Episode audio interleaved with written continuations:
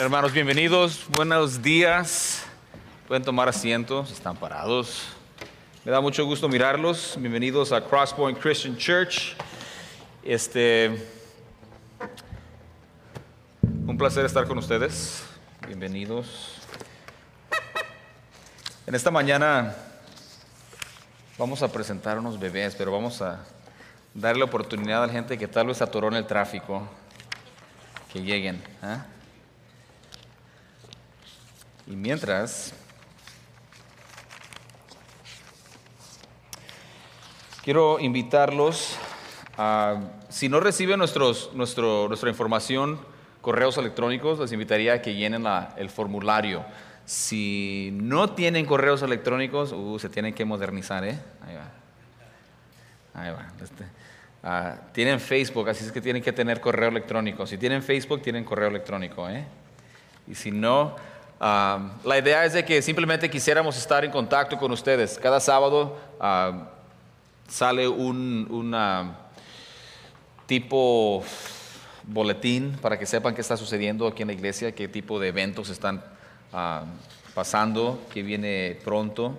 Por ejemplo, ayer hubimos como más o menos como 40 hombres que fuimos a un evento de KMG, Kingdom Men's Gathering.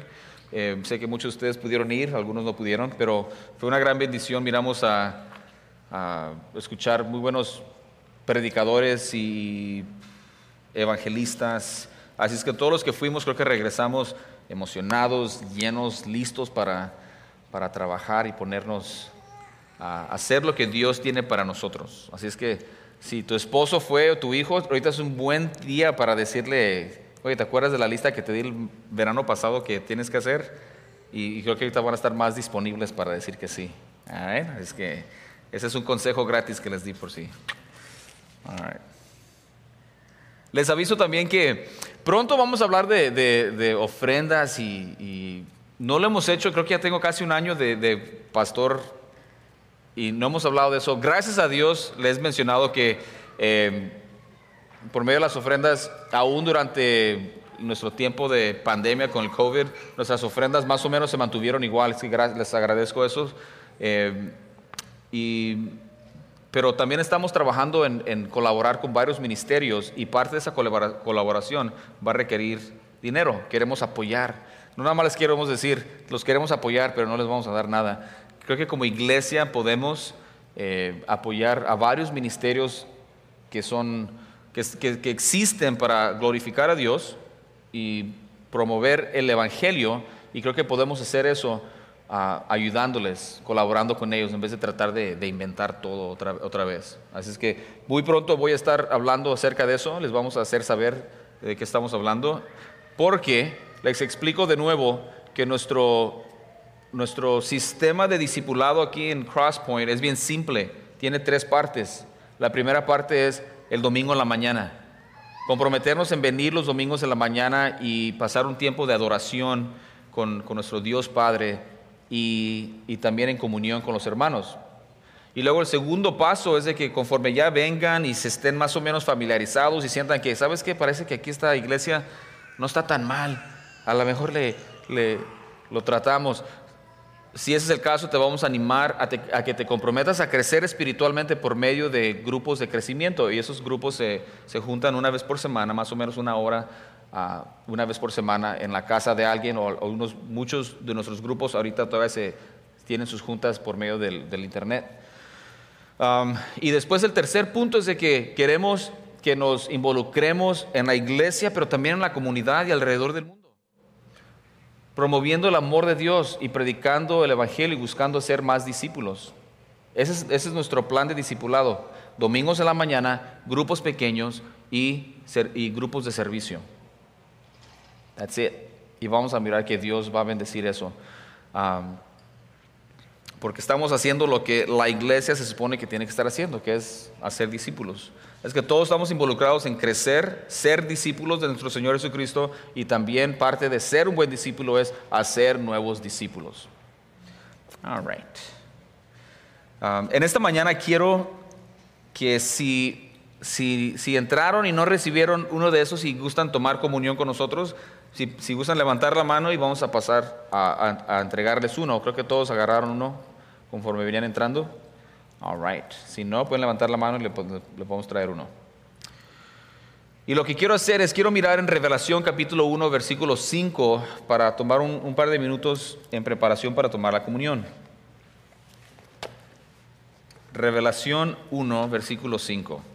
Este versículo precioso, muy importante.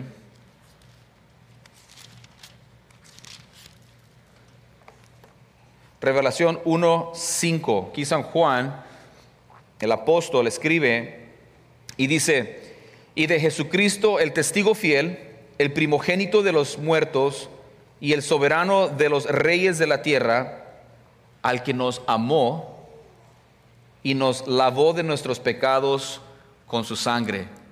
Qué, qué descripción tan, tan especial. Aquí Juan, que tuvo el honor de pasar aproximadamente tres años con el Señor Jesucristo, siendo uno de los doce discípulos y después un apóstol. Y décadas después, cuando escribe aquí en Apocalipsis, describe al Señor Jesucristo de esta manera.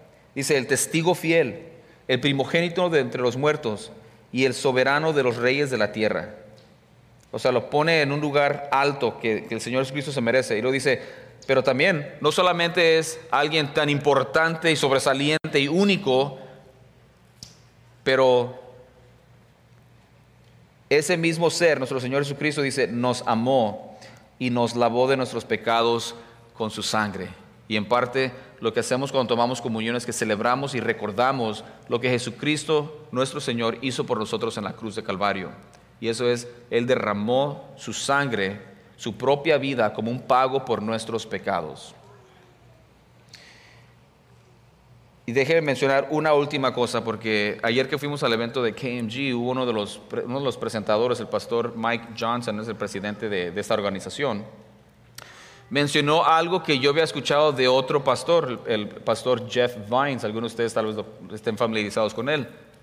Y este pastor Mike Johnson ayer comentó algo que yo escuché de, de Jeff Vines hace un par de años, muy interesante, porque aquí dice que Jesucristo nuestro Señor, la segunda persona de la Santísima Trinidad, el creador de todo, el Dios eterno mismo, dice, nos amó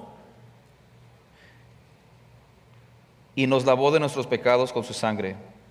Y muchas veces cantamos acerca del amor de Dios. Y lo que mencionó el hermano Mike Johnson ayer fue que él ya era predicador de la palabra, y él predicaba cada domingo y expresaba el amor de Dios para todos, pero él no lo creía que era para él. Y, este concepto creo que es bien importante, hermanos, porque creo que muchos de los problemas que tenemos en la iglesia y nosotros como individuales es que muchas veces no realmente hemos aceptado el amor de Dios para nosotros. Conocemos Juan 3:16, por cuanto Dios amó tanto al mundo que dio a su Hijo unigénito para que todo aquel que en el que no se pierda más tenga vida eterna. Y sí, es cierto, pero dentro de ese mundo a quien amó estás tú. Y simplemente te quiero recalcar o preguntar o retar si has llegado al punto donde tú has entendido que ese amor de Dios tan grande e incomprensible lo has aceptado y te has poseído de él. Bien importante. Pablo menciona algo muy similar en Gálatas 2.20, pero no vamos a ir para allá.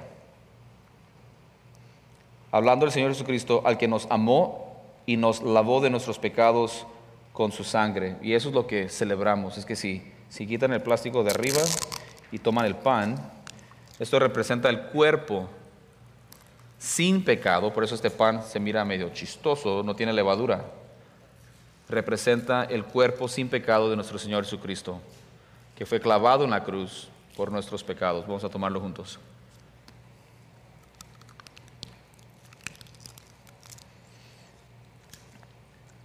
Quitan el siguiente papel, está el jugo, y este jugo representa, simboliza la sangre de nuestro Señor Jesucristo, con la cual, dice aquí en Apocalipsis 1.5, nos lavó de nuestros pecados. Vamos a tomarlo juntos. Oremos, Padre Santo, le damos gracias en esta preciosa mañana por todas sus bendiciones, por este privilegio y honor de poder tomar comunión juntos, celebrando y recordando lo que usted, Padre, en su amor hizo por cada uno de nosotros. Señor Jesucristo, le damos gracias por su sacrificio. Espíritu Santo, el hecho de que usted nos ha revelado estas verdades y nos ha dado la fe para creer. Estamos eternamente agradecidos. Le pedimos que ah, nos ayude en esta mañana a recibir su palabra, su mensaje. Espíritu Santo, que por medio de su palabra transforme nuestras vidas cada día. Le damos gracias por todas las personas que están aquí presentes y ah, le pedimos su bendición. Todo en el precioso y poderoso nombre de Cristo Jesús, nuestro bendito Salvador. Amén. Muy bien, hermanos. En esta mañana lo que queremos hacer, creo que van a pasar por para recoger sus. Uh, tirar ese. No te muevas, no te muevas.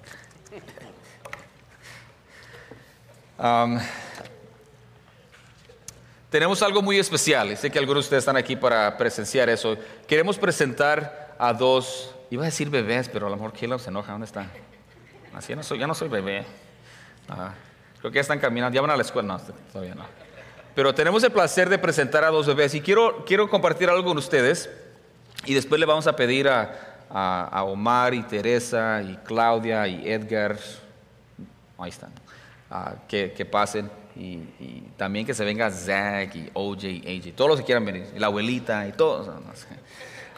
Quiero, quiero compartir algo con ustedes y luego vamos a pedirle a las familias que pasen y vamos a orar por ellos juntos para presentar a un bebé.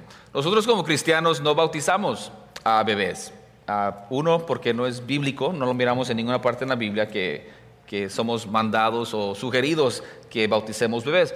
Los bautismos que nosotros ah, tomamos parte son personas que han escuchado el Evangelio, han creído y han ejercido, han aceptado ese, ese mensaje del Evangelio, han ejercido fe al Señor Jesucristo como Señor y Salvador y creemos que con esa confesión de fe son nacidos de nuevo. Y cuando bautizamos a una persona que ha entendido y aceptado el Evangelio, está mostrando públicamente lo que Dios ha hecho por ellos.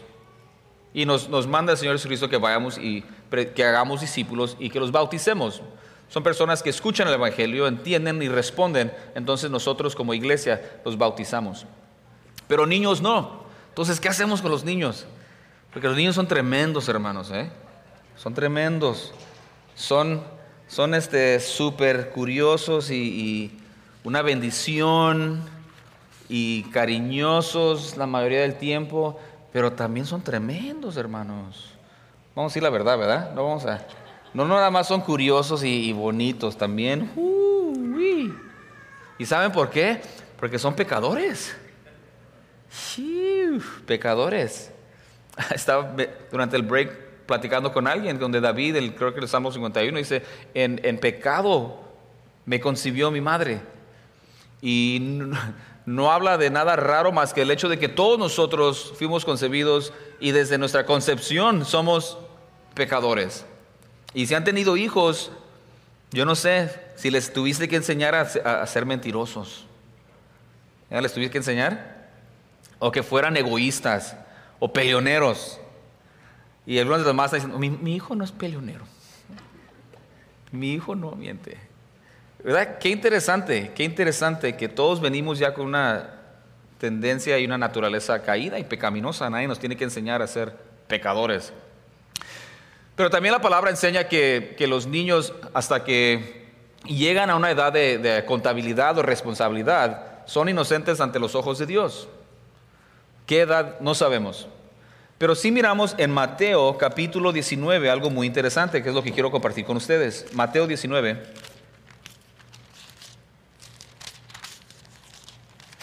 Comenzando con el versículo 13. Miren lo que dice aquí. Voy a leer varios, tres versículos.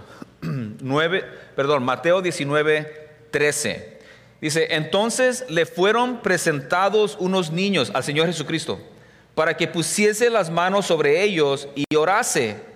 Y los discípulos le reprendieron. ¡Wow! ¡Qué interesante! imagínense, acuérdense que el Señor Jesucristo, donde quiera que él iba, no solamente traía a sus doce discípulos, pero traía muchos discípulos con él. Y, gente traía a los enfermos y, siempre estaban tratando de, de, agarrar la atención del Señor Jesucristo. Él era una persona muy popular. Y, los discípulos en veces llegaban a lugares y, conforme la gente venía y pedía tanto al Señor Jesucristo, ellos tratando de defenderlo, de cuidar al Señor Jesucristo, eh, a, cierta gente les, trataban de impedir. Y en este caso, gente estaba trayendo a sus bebés, a sus niños pequeños, para que el Señor Jesucristo pusiera manos sobre él y orase sobre ellos. Y miramos que el Señor Jesucristo lo hacía. Pero también miramos que los apóstoles sin querer queriendo, algo torpes, no se daban cuenta de lo que estaba sucediendo. Estaban tratando de impedir a los papás. ¿Se imaginan? Pedro, no sé si Juan también era culpable, dice los apóstoles. Ahí andaban y, venían los padres con sus hijos para presentarlos al Señor Jesucristo para que pusiera manos y orare por ellos. Y los discípulos, me imagino, les decían, hey, no lo estorbes, no lo molestes, déjalo en paz. Los niños no son tan importantes. Y dice, mire lo que dice, pero Jesús, nuestro Señor, les dijo, dejad a los niños venid a mí y no se lo impidas, porque de los tales es el reino de los cielos. Y habiendo puesto sobre ellos las manos, se fue de allí. So, miramos que el Señor Jesucristo en otra porción dice los reprendió, se enojó, perdón, el Señor Jesucristo se enojó con sus discípulos por andar tratando de impedir que le trajeran a los niños. Los niños son algo muy especial, hermanos. Son una bendición de Dios y los tenemos que cuidar. Y también son una gran responsabilidad. Una gran responsabilidad. Uy, me encanta hablar acerca de familia y niños y cómo criarlos. Y... Pero la meta de un padre, de los padres, de los hijos, es cuidarlos, proveer por ellos y ayudarles en toda manera posible para que ellos crezcan a ser adultos que temen, aman y sirven a Dios. Nuestra meta como padres no es crear niños perfectos, que se porten bien, porque qué vergüenza, ¿verdad? Cuando llevas a tus hijos y se portan mal en público. qué vergüenza. Y te preocupas porque, ay, ¿qué van a decir de mí? No te preocupes por eso, hermanos. Preocúpate porque ese niño o niña que Dios te ha dado como bendición y responsabilidad, que tú estés haciendo todo lo posible para que ese, esa persona pequeña crezca un día y cuando llegue a un tiempo, e, esa persona, ese bebé, niño o adolescente, viva de una manera que decida vivir por Cristo, que le ame, que le sirva, que le conozca, que le tema.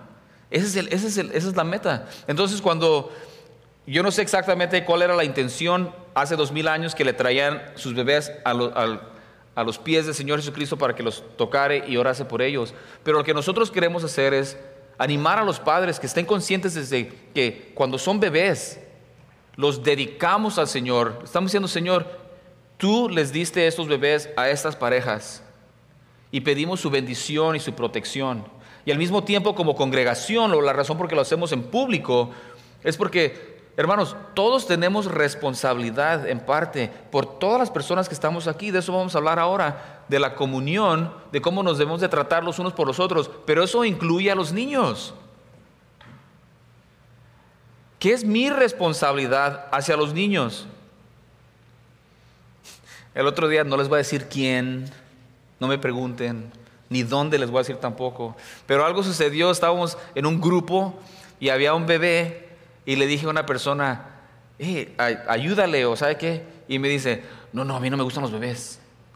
me gustan los bebés.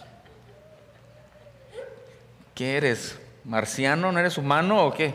Y yo, era una persona joven, así que entendemos, no tiene experiencia con bebés, uno a veces se siente medio torpe, no sabe cómo cuidarlos, agarrarlos y todo eso. Yo entiendo eso. Pero lo que quiero recalcar es de que conforme, y vamos a pedir a, a las familias que pasen conforme ustedes quieran. no sé si quieran venir acá enfrente, si quieren ir abajo, como quieran. vamos a pedirles que pasen de una vez, a ver si no lloran mucho los niños. Fíjense, ¿eh? ahorita no están llorando, pero cuando vengan para acá van a empezar a llorar, van a ver. No, no se crean. En veces sucede, en veces no. So, si están listos, vengan, pasen. Eh, si quieren traer a los hermanos, a los tíos, a los primos, se crean, como ustedes gusten, pasen. Pero lo que quiero recalcar es el hecho de que todos nosotros tenemos parte y responsabilidad y privilegio, hermanos. El hecho de que nosotros como iglesia tengamos bebés, varios bebés, es una bendición. Y no deberíamos de sentir como que pues es, no es mi bebé. No es mi problema. Es todo. Cuando Dios bendice a una familia con un bebé, está bendiciendo a nuestra familia espiritual, nuestra iglesia. Y con esa bendición también viene una responsabilidad y un privilegio. Y yo sé que en veces no todos nos sentimos muy a gusto, tal vez no conozcamos muy bien a Edgar y a Omar y a Claudia y a Teresa, pero conózcanlos, conózcanlos. Vamos a orar por ellos, no solamente ahorita, pero después, entendiendo que los bebés eran importantes para el Señor Jesucristo, entendiendo que los bebés son una bendición de Dios para nosotros, pero quisiera que como familia entendamos que todos los bebés, los niños, adolescentes, todos somos parte de este cuerpo. Así es que bendición. All right. Entonces, ah, qué bonita. ¿Ya de tomar una foto? Déjeme quito porque estoy aquí este, descomponiendo el... Y mi hermana Soto, bienvenida. Bienvenida. normalmente eh, lo que voy a hacer es simplemente vamos a orar por los bebés. Pero ah, Teresa y luego Adrian, Omar y Caleb, el bebé. ¿Cuántos conocen a todos los nombres de los bebés? Ah, ¿verdad? Oh, qué bien, qué bien. Caleb, María Soto, hermana Soto.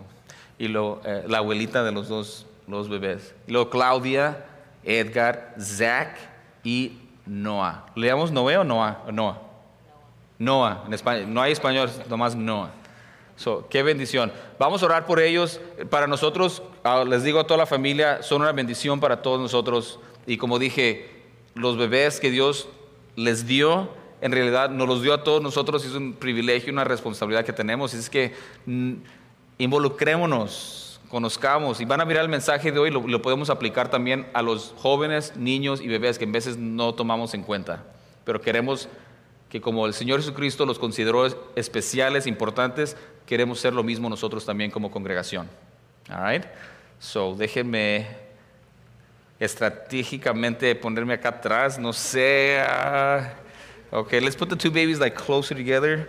I will, yeah, there we go. Así está bien, así está bien. Yeah, you're fine, you're fine, you're fine. Okay, vamos a orar por Noah y por Caleb. He likes me. Le caí muy bien. Mira nomás. Vamos a orar. Padre Santo, gracias le damos en esta preciosa mañana tan especial que nos permite juntarnos como familia y reconocer esa bendición que usted le ha dado tanto a Teresa y Omar como a Edgar y Claudia. Le damos gracias por Noah, le damos gracias por Caleb y por toda la familia que está aquí representada y, y sé que hay más familiares aquí en esta mañana. Le damos gracias y reconocemos también, Padre, esta bendición y responsabilidad y privilegio que tenemos como familia de ayudar a estos padres a criar a estos niños bajo el temor de Dios, de usted, Padre.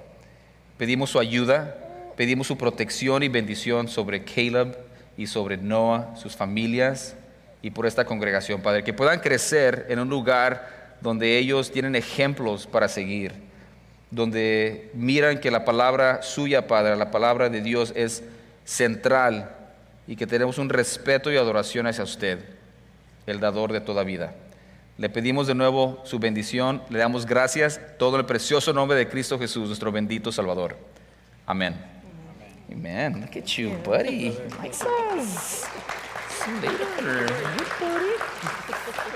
No me quiere dejar. All right. Welcome. Ni lloraron, ¿ya ven? Oh, nice. Nice. Ok. So, sé que algunos de ustedes vinieron para participar, uh, para mirar la, la, presentación de los bebés. No, no, se sientan mal si tienen que ir. Está bien. If you guys are here for the baby presentation, you guys are welcome to, uh, to carry on. Thank you for being here. En esta mañana entonces lo que queremos hacer es continuar nuestra serie de estudios basado en el libro que estamos leyendo para nuestros grupos pequeños, y el, capítulo 11, les voy a decir, si están en un grupo pequeño, el, el capítulo 10 en el libro ya lo cubrimos. Cuando cubrimos, creo que fue el capítulo 2, hicimos el capítulo 2 y 10 a la misma vez. Entonces, del capítulo 9 nos vamos a brincar al 11. porque el capítulo 10 ya lo cubrimos. El capítulo 11 tiene que ver con la comunión, con la comunión. Entonces vamos a hablar acerca de la comunión. Y el título del mensaje de esta mañana es Comunión de unos a otros. Comunión de unos a otros es el título. Y déjenme decirles el punto principal. Fíjense bien, ¿eh? Gente nos identificará por nuestro amor los unos a los otros y Dios será glorificado. Gente, toda la gente nos va a identificar a nosotros como discípulos de Cristo si nos amamos los unos a los otros. Y cuando somos identificados como discípulos de Cristo, Dios es alabado. Y así es como queremos vivir, hermanos. Voy a hacer énfasis en el, en el uh, segundo punto. Es que el primer punto y el tercer punto va a ser un poquito rápido. Y el segundo punto vamos a mirar a algunos unas escrituras que habla acerca de cómo nos debemos de tratar los unos a los otros. Cuando hablamos de comunión, muchas veces usamos la palabra en diferentes maneras. Por ejemplo, tal vez podamos decir, acabamos de tomar comunión. Y eso fue algo que nomás tomamos, es algo más simbólico. O en veces este, decimos, ah, ¿qué tal si nos juntamos en la iglesia hoy? Tú traes unos panes, unas conchitas, mm, y yo traigo un café y, y tenemos comunión. Y usamos la palabra comunión de esa manera, tener un evento tal vez más social. Y aunque es muy importante tener esos eventos ah, sociales, en realidad eso no es una, una descripción apropiada de comunión bíblica. lo que quiero hacer ahora es hablar qué es este concepto de comunión, comunión bíblico, una manera bíblica. Em, y quiero comenzar con un versículo clave, Romanos 12:5. Ahora, ah, yo sé que mi hermana Soto está aquí y muy buena amiga de ella es Carolina Flores, la mencioné hoy en la mañana, quiero mencionarla de nuevo, pero ella fue mi maestra de escuela dominical cuando yo tenía, no sé, unos 11, 12, 13 años. Y una de las cosas que nos hizo es que nos animaba a aprender mucha escritura. Y eso incluía Romanos 12 nos pidió que, nos dio como tarea aprendernos todo Romanos 12. Eh, creo que yo me lo aprendí como la primera semana. Ah, no se crean. No sé, no, sé, ni si, no sé si, si, lo aprendí de memoria todo el capítulo. Ah, pero pasamos mucho tiempo en Romanos 12. Y el, el versículo 5 es el versículo clave que quiero mencionar porque digo eso porque desde muy temprana edad para mí este versículo me impactó grandemente. Y todavía cada vez que lo leo, no solamente lo encuentro súper interesante, pero cuando leo este versículo siento una, tengo un sentido de responsabilidad, de bendición, un sentido de... déjeme leerlo y van a ver, a ver qué, a ver qué causa en usted. Romanos 12:5. Aquí Pablo está hablando acerca del cuerpo de Cristo, todos los creyentes, cómo somos una iglesia en Cristo. Y dice, Dice, así nosotros, siendo muchos, somos un cuerpo en Cristo y todos miembros los unos de los otros.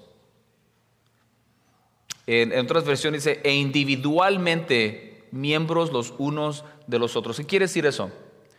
Pablo explica muy, muy bien que nosotros como creyentes, cuando somos nacidos de Dios, pertenecemos a la familia de Dios y somos entonces ah, incorporados a un solo cuerpo que todo creyente pertenece a un cuerpo, el cuerpo de Cristo, la iglesia. ¿Ok? Y aunque somos miembros individuales, todos pertenecemos a un solo cuerpo. Pero aquí agrega Pablo algo, dice, e individualmente,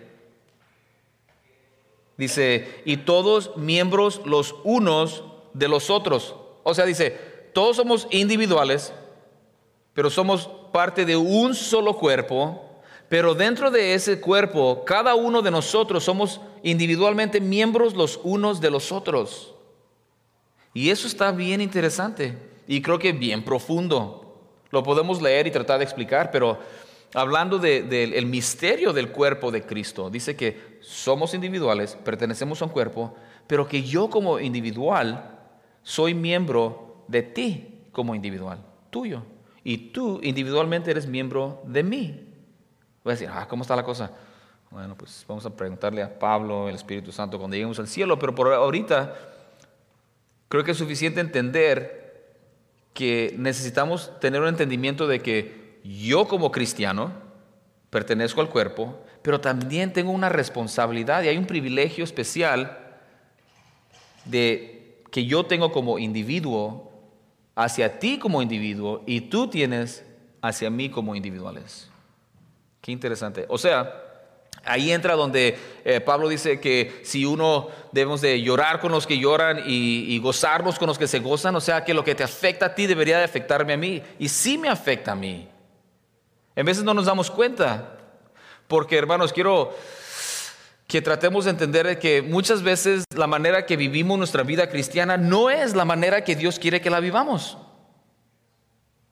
Vivimos nuestra vida como cristianos de acuerdo a lo que hemos aprendido o hemos experimentado y creemos automáticamente que así es como todos viven su vida como cristianos. Y luego nos damos cuenta que hay, hay personas que, por ejemplo, a mí siempre me impactaba cuando escuchaba a alguien que tenía su carrera y dejaba su carrera para ir como misionero y decía, wow, ¿por qué hace eso? Y son ejemplos para nosotros, o miramos los ejemplos de la Biblia, cómo Pablo fue convertido y cómo estuvo dispuesto a dedicar su vida por completo prácticamente para promover y predicar el Evangelio. O sea, tenemos que aprender estas cosas porque si no, caemos en el riesgo de hacer las cosas porque así es como siempre las hemos hecho, sin darnos cuenta si es así como Dios quiere que las hagamos. Ahora, lo quiero aplicar eso a nosotros, cómo vivimos como familia, como iglesia aquí en Crosspoint. Porque nos damos cuenta que si usted ha nacido de Dios, yo he nacido de Dios, Dios es mi Padre, Dios es su Padre, entonces somos hermanos y hermanas y pertenecemos a un solo cuerpo, el cuerpo de Cristo, pero también individualmente tenemos cierta responsabilidad los unos a los otros. Y ahí es donde quiero desarrollar ese tema con el título Comunión de unos a otros. ¿Y qué quiere decir eso de comunión? Ya mencioné, en veces usamos la palabra incorrectamente o muy a la ligera, pero comunión bíblica, comunión bíblica es lo siguiente, lo vamos a definir de esta manera. Comunión bíblica ocurre cuando cristianos expresan amor los unos a los otros, cuidándose y supliendo las necesidades de otros. Esa es la comunión bíblica. Cuando leemos acerca de, comunión, eso es lo que la Biblia se refiere. No nada más pasar un tiempo social, aunque eso es bueno. No solamente tomar parte en, en la Santa Cena, aunque eso es también bueno. Sino que más bien el tipo de comunión que bíblicamente nos expresa el Espíritu Santo es de que todos nosotros como hijos de Dios, expresamos este amor que Dios nos ha mandado, y vamos a mirar ahorita en Juan 13, 34 y 35, Dios nos ha mandado amarnos los unos y los otros, a los otros. ¿Y cómo se mira eso? Teniendo comunión. ¿Y qué es la comunión? La comunión es cuando cristianos expresamos nuestro amor los unos a los otros, cuidándonos y supliendo nuestras necesidades. Ahora, en mi grupo pequeño, este martes, primero Dios, les voy a hacer una, vamos a, voy a hacer una actividad con ellos hablando acerca de la comunión. Y se las quiero compartir con ustedes para ver si, a ver qué piensan. Voy a dar una hoja de papel y les voy a decir, si 150 personas vinieran a ti y te dijeran, estamos aquí dispuestos a suplir tus necesidades, escríbelas en este papel. ¿Qué escribieras? O sea, ¿qué necesidades tienes tú que la gente en la iglesia te puede ayudar? Y sabe que se me hace bien interesante, no sé, no sé qué ha ocurrido en tu mente, pero muchos de nosotros vamos a tener un tiempo muy difícil escribir cosas ahí. Porque muchos de nosotros creo que hemos sido acondicionados a sentir o pensar o vivir de una manera que, hey, ah, yo solo, yo solo puedo. Yo solo puedo y no andar pidiendo ayuda porque eso muestra debilidad o requiere humildad. Y muchas veces tenemos necesidades y preferimos no mencionarlas y nomás este, bajar la cabeza y seguir adelante. O tenemos dolores, tenemos preocupaciones, tenemos heridas que muchas veces no las preferimos no este, hacer nada acerca de esas cosas y, esconderlas, meterlas bajo de la, alfombra, decimos, y pretender que no están ahí, Y muchos de nosotros estamos caminando, aún como cristianos, con heridas y dolores, penas y cargas que Dios no quiere que andemos cargando. Y como resultado, andamos heridos o adoloridos. Y muchas veces lo que sucede es de que en vez de bendecir a gente, dañamos a gente porque nosotros en nuestras heridas que no han sido sanadas, funcionamos de una manera que no deberíamos y ciertamente no tendríamos que. Y lo que estoy diciendo es de que Dios, la manera que Él estableció su familia, es de que conforme una persona escucha, recibe y responde el Evangelio, es nacido de nuevo y es incorporado al cuerpo de Cristo y conforme lo trae, esa persona ha nacido de nuevo, es un bebé espiritual, tiene necesidades. Y todavía estamos en este mundo, es que tenemos preocupaciones, tenemos cosas que necesitamos ayuda. Pero me pregunto, ¿cuántos de nosotros estamos pidiendo ayuda? ¿Cuántos estamos dispuestos a recibir ayuda? ¿Cuántos hemos ah, sido acondicionados a, yo no pido ayuda? Si no lo tengo, ni modo. Y si necesito algo, pues no te voy a decir a ti. ¿Por qué te voy a decir a ti? Ese es mi problema. Y muchos tenemos esa mentalidad, hermanos, y esa mentalidad que aprendimos en el mundo la traemos a la iglesia. Entonces, si traemos esa actitud a la iglesia, no vamos a poder funcionar de la manera que Dios tiene para nosotros que funcionemos. No vamos a poder ser discípulos de la manera que Dios quiere que seamos discípulos. Y el problema con eso es que el Señor Jesucristo dice, conforme mostremos nuestro amor los unos a los otros, todos van a saber que somos discípulos del Señor. Y si la gente no se está dando cuenta que somos discípulos del Señor, ahí es donde estamos fallando como iglesia. Ah, Saben que nos llamamos cristianos. Eh, dicen que son cristianos, pero yo no sé. A mí se me hacen igual. Pero cuando empecemos a vivir de la manera que Dios quiere que vivamos, vamos a ser personas excepcionales y bien diferentes al resto del mundo. Y así la gente va a decir, oye, esta gente es súper rara. Es que son discípulos del Señor. Oh. Y así es como vamos a poder impactar el mundo, hermanos. Es lo que dice aquí. Miren sus Biblias, San Juan capítulo 13, versículo 34 y 35. Vamos a, vamos a, pasar ese tiempo aquí en esta, en esta porción. Dos versículos. San Juan capítulo 13, el contexto de San Juan capítulo 13 es que, y antes de dar el, contexto, déjeme darle unas preguntas que tenía aquí para ustedes. Dales buenas preguntas, ¿ok?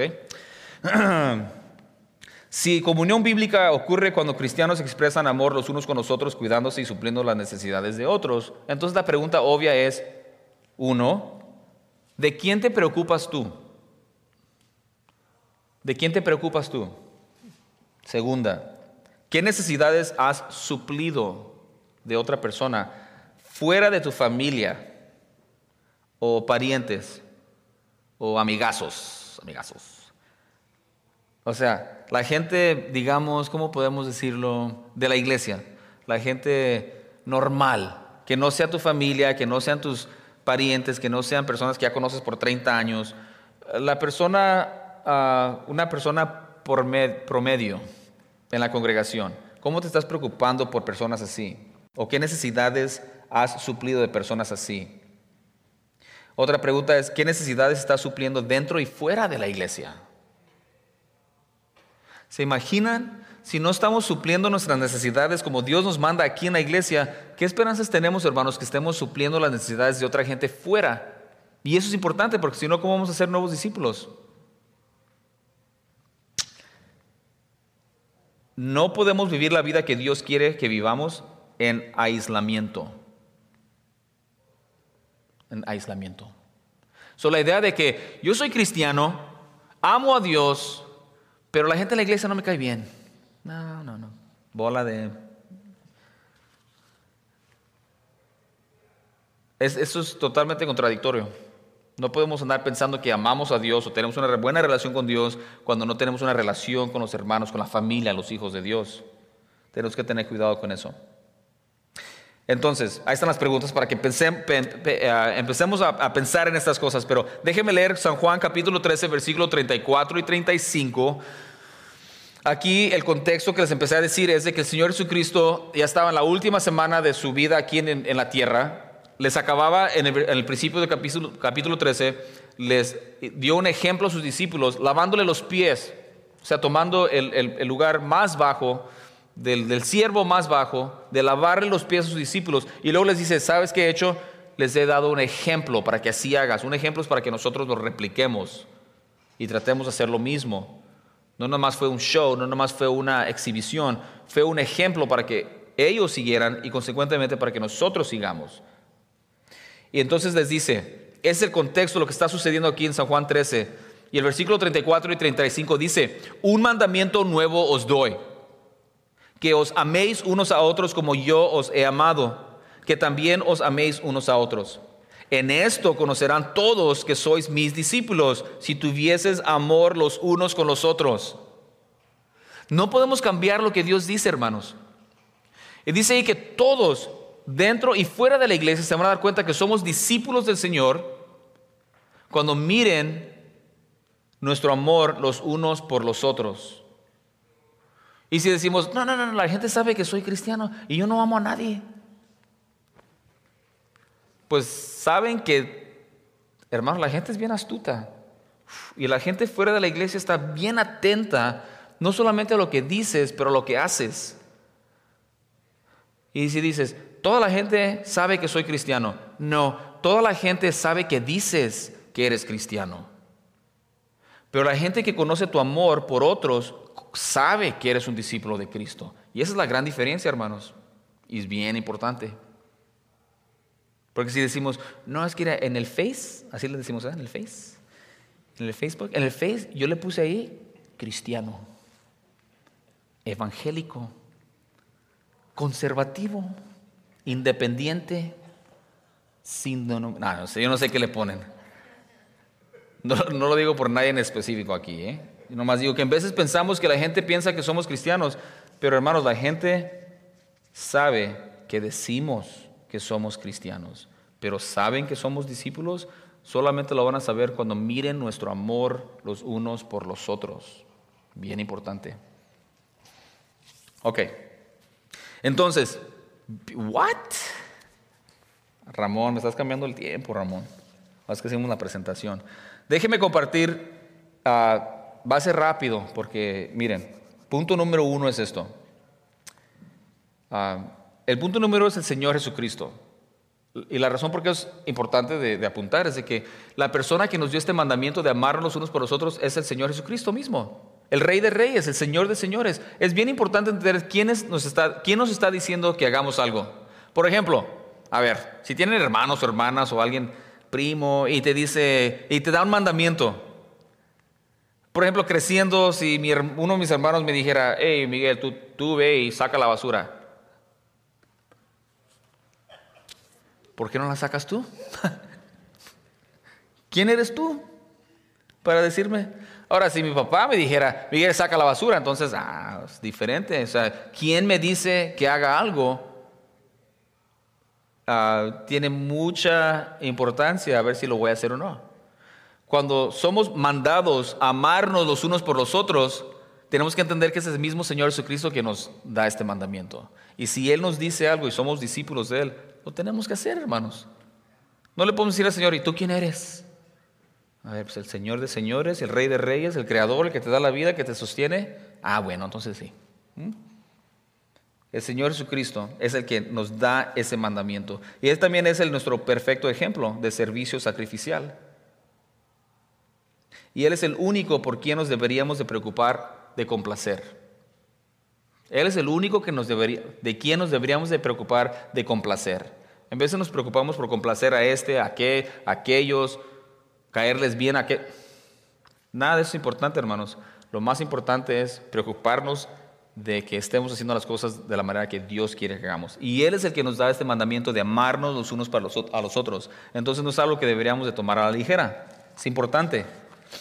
en Revelación 19 y 16 dice que en su vestidura y en su muslo tiene escrito este nombre, Rey de Reyes y Señor de Señores. Creo que no tengo que decir mucho más, más que recalcar el punto de que es el Señor Jesucristo que nos da este mandamiento de amarnos los unos por los otros, a los otros. El segundo punto es este, el mandamiento en sí. El mandamiento es de amarnos los unos a los otros de la manera que Él nos amó a nosotros. Y quiero, quiero compartir con ustedes una lista una lista de, varios pasajes en la Biblia, en el Nuevo Testamento, que habla acerca de cómo nos deberíamos de tratar los unos a los otros. Cuando Dios, nuestro Señor Jesucristo nos dice, ámense los unos a los otros, ¿qué quiere decir eso? Pues el Nuevo Testamento nos da una lista extensa de cómo nos deberíamos de tratar. Y todos estos pasajes de unos a otros están bajo el paraguas de amarnos los unos a los otros. O sea, ¿cómo debería si quiero obedecer el mandamiento de Jesucristo de amarnos los unos a los otros, ¿cómo debería de, comportarme? Miren esta lista. Nos deberíamos de servir los unos a los otros, dicen Gálatas. Aceptarnos los unos a los otros en Romanos 15, 7. Fortalecernos unos a otros en Romanos 14, 19. Ayudarnos unos a otros, Hebreos 3, 13. Animarnos unos a otros, Romanos 14, 19 y en otras varios lugares. Preocuparnos los unos por los otros, Gálatas 6.2. Perdonarnos unos a otros, Efesios 4.32. Someternos unos a otros, Efesios 5.21. Comprometernos unos a otros, Primera de Juan 3.16. Ser, uh, tener devoción los unos a los otros, Romanos 12.10. Tener paciencia los unos a los otros, Efesios 4.2. Estar interesados los unos por los otros, Filipenses 2.4 ser responsables los unos a los otros, Efesios 5:21. Confesar nuestros pecados unos a otros, Santiago 5:16. Vivir en armonía los unos con los otros, Romanos 12:16. No pasar a juicio los unos a los otros, Romanos 14:13 y 15:17. No hablar mal los unos de los otros, Santiago 4:11. Debemos de instruirnos los unos a los otros, Romanos 16:16. Deberíamos de animarnos a, amor y buenas obras, Hebreos 10:24. Deberíamos de juntarnos unos con otros, Hebreos 10:25. Preocuparnos, ser humildes los unos a los otros, tener compasión los unos con los otros. No enojarnos los unos con los otros, Gálatas 5:26. No, no mentirnos los unos a los otros, Colosenses 3:9. Ahora, todavía tengo una lista más, pero se nos acá está acabando el, tiempo. El punto es este, hermanos. Y cualquiera podemos ir y hacer una, buscar en el internet una lista de, de los pasajes en la Biblia de cómo nos dice que nos debemos de comportar los unos con los otros. El punto es esto, hay una lista grande de cómo es que Dios nos dice cómo nos deberíamos de comportar los unos con los otros. Y si tú miras esa lista, creo que nadie podríamos decir, ah, pues sí, ya lo estoy haciendo todos, a la perfección. No, no, no. Tenemos que tener una plática. Creo que todos vamos a mirar esta lista y decir, wow, estoy... Me voy a dar un... No un cero, tal vez un uno. Un uno de diez. La Biblia tiene mucho que decir acerca de cómo nos debemos de comportar, hermanos. Amarnos los unos con los otros no es nada más de palabra, es de preocuparnos los unos por los otros y buscar suplir nuestras necesidades unos a otros. Esa es la comunión bíblica que Dios quiere para nosotros. Y no lo podemos hacer si nada más venimos a la iglesia y sentimos como que ya, ya hice mi trabajo como cristiano de la semana. Nos vemos la semana que viene. Eh, espérate, te preocupo. No, no, no, te preocupes. Habla con Mike. Deberíamos de preocuparnos. Y si no lo estamos haciendo, hermanos, tenemos que entender. ¿Cuál es el problema? ¿Qué tal si, qué tal, ok, Mike, qué tal ¿Qué tal si yo creo en Dios, pero yo quiero hacer mi vida como cristiano solo, no ocupo la iglesia, no ocupo yo mi Biblia y yo oro en mi casa y está, estoy bien? Pues medité mucho en esta pregunta y la respuesta es, pues de ti no hay nada bueno. Lo mejor que podría decir de ti si tienes actitud es que lo mejor opción posible es que eres nuevo en la fe y no entiendes, no sabes. Ok, ¿se entiende? Pues no sabes, nadie te ha explicado, estás aprendiendo eso, pero ahora ya sabes cómo te debes de comportar con otra gente en la iglesia, con la iglesia de Cristo. Pero segundo, te estás, este, estás viendo en, rebeldía, o estás en ignorancia, o estás, este, se me está yendo la palabra, deceived, a ver quién me quiere ayudar, engañado. Estás engañado tú mismo, pensar de que puedes vivir tu vida como cristiano en aislamiento. La palabra de Dios está clara. Debemos de amarnos los unos a los otros Y ese amor se refleja en cómo nos comportamos y cómo estamos cuidándonos y cómo estamos supliendo nuestras necesidades. Pero muchos necesitamos trabajar en, en ser vulnerables y poder decir, esos son mis preocupaciones, esos son mis temores, esos son mis dolores, eso es lo, lo que necesito. No estamos acostumbrados a eso y los demás tenemos que estar dispuestos a decir, esta vida no es nada más cerca de mí, qué es lo que Dios quiere que yo haga, cómo quiere que yo pueda ser de bendición para otros. Eso es la iglesia, hermanos. No, no lo que muchas veces desafortunadamente hemos creado. Queremos movernos de ahí. Y si dices, ok Mike, está bien, pero ¿qué tengo que hacer ahorita? Pues yo diría, estás en la iglesia, es algo bueno. Viniste a la iglesia, gracias por estar aquí, qué bueno. Digo gracias, pero en realidad pues no me está haciendo favor a mí venir a la iglesia es lo mejor que puede ser para ti. Pero lo mínimo es venir a la iglesia, estar comprometidos a venir cada domingo a la iglesia y buscar más oportunidades de, reunirte. Pero aquí en Crosspoint, ven los domingos en la mañana, comprométete, ah, comprométete eh, en crecer espiritualmente en un grupo pequeño y luego uh, involúcrate en servir de alguna manera. Me encanta mirar a esos jóvenes que andan ahí con las cámaras y tomando fotos y ayudándonos con la con las canciones, en el coro. Hay tanto para hacer que hay trabajo para todos. Aquí y bien importante, afuera de aquí, porque dice el Señor Jesucristo que todos van a saber que somos discípulos de Él cuando ellos miren nuestro amor los unos por los otros. Y eso incluye dentro de la iglesia y fuera. Y para mí eso es bien emocionante, hermanos, porque creo que Dios tiene algo muy, muy especial para nosotros en esta comunidad y en las comunidades a nuestro alrededor y conforme hacemos un mejor trabajo de ser obedientes como conforme Cristo quiere que seamos, esos niños que acabamos de presentar hoy van a crecer en un ambiente donde ellos van a saber y conocer que aquí en Crosspoint somos discípulos de Cristo y no se lo tenemos que decir porque ellos lo miran cómo nos comportamos y amamos los unos con los otros. Vamos a orar. Padre Santo, gracias le damos en esta mañana por permitirnos este tiempo ah, en su palabra. Ah, meditando y, hablando acerca de la comunión, que es posible solamente por lo que Cristo nuestro Señor hizo por nosotros en la cruz. Le damos gracias por ello.